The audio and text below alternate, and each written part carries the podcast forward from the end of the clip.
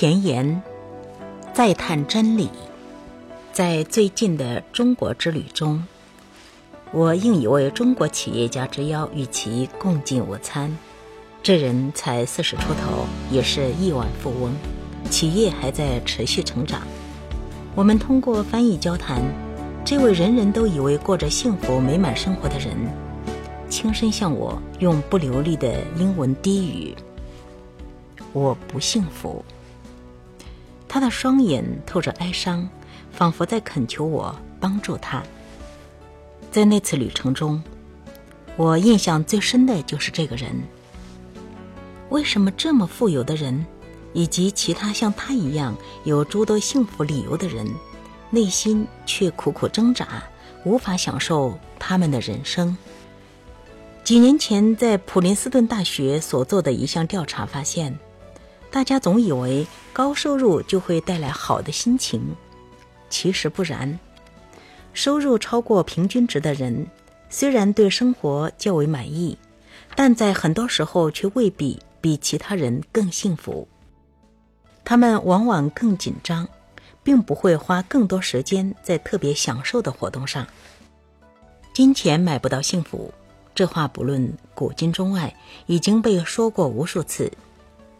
中国有一段谚语说：“钱可以买到一栋房子，但买不到家庭；钱可以买到钟表，但买不到时间；钱可以买到床，但买不到睡眠；钱可以买到书，但买不到知识；钱可以买到医疗服务，但买不到健康；钱可以买到地位，但买不到尊重。”钱可以买到血液，但买不到生命；钱可以买到性，但买不到爱。你可以用钱买到许多东西，但是你买不到幸福。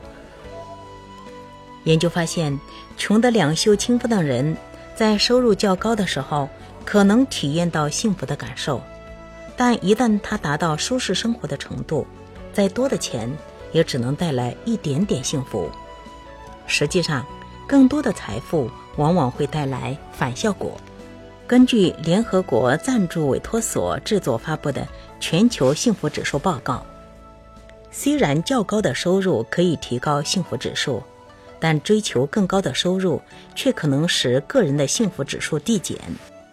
后半句很重要，但追求更高的收入却可能使个人的幸福指数递减。金钱是万恶之源，是我们常说的一句话。其实它出自《提摩太前书》第六章第十节：“贪财是万恶之根。”把追逐金钱当成赚钱的目的，结果反而让你更不幸福。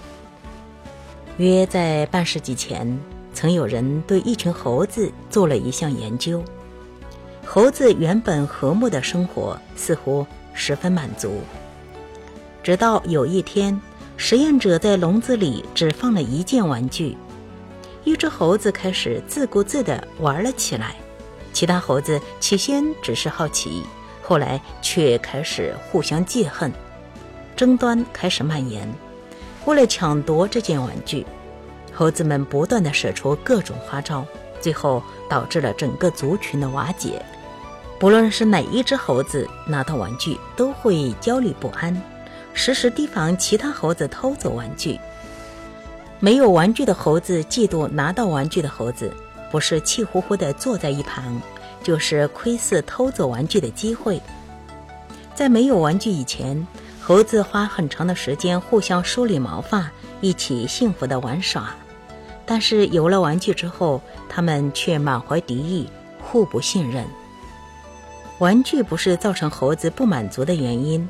是对玩具的欲望和因其他猴子有他们没有之物的怨恨，使他们感到不满足。可见，只要和别人相比，不论拥有多少，我们都不会满足。在二十世纪八十年代经济繁荣时，唐纳德·特朗普在美国崭露头角。我读他的书《交易的艺术》时，他开宗明义的第一句话给我留下了深刻的印象。特朗普拥有富可敌国的财富，或许有人会说他是贪婪的偶像。他以这么一句平实的话开始本书：“我不是为了钱而做它。”这句话让我很震撼。如果说有人是出于不顾一切的欲望追逐金钱，那么此人非特朗普莫属。但正如他所解释的，赚钱并不能点燃他的激情，交易才是让他动心的原因。对他而言，交易是一种艺术，能让他把才华和技巧发挥得淋漓尽致。在他看来，运用各种机会达成交易，为他带来满足与愉悦，而财富只是活动造就的结果。特朗普了解通过生产所得的成就感，比光是由生产所得的利润更叫人满足。一九七二年，不丹的第四任国王创造了一个风靡全球的词——国民幸福指数。不丹国王说：“衡量一个国家是否伟大，真正的标准应该是国民幸福指数，而非国民生产总值。”经济的蓬勃发展使中国产生了数以百万计的百万富翁，数量仅次于美国和日本。中国亿万富翁的数量也仅次于美国。最近研究发现，中国目前有四百一十二名亿万富翁。比接下来六个国家的富翁人数总和都高，但是中国在国民幸福指数上仅名列第八十二位。中国大陆的财富虽然增长很快，但却没有带来整体的幸福指数的提升，这也印证了南加州大学经济学教授理查德·伊斯特林所做的研究结果。这项研究发现。国家虽然更富有，但国民并没有感觉更幸福。这个现象被称为伊斯特林悖论。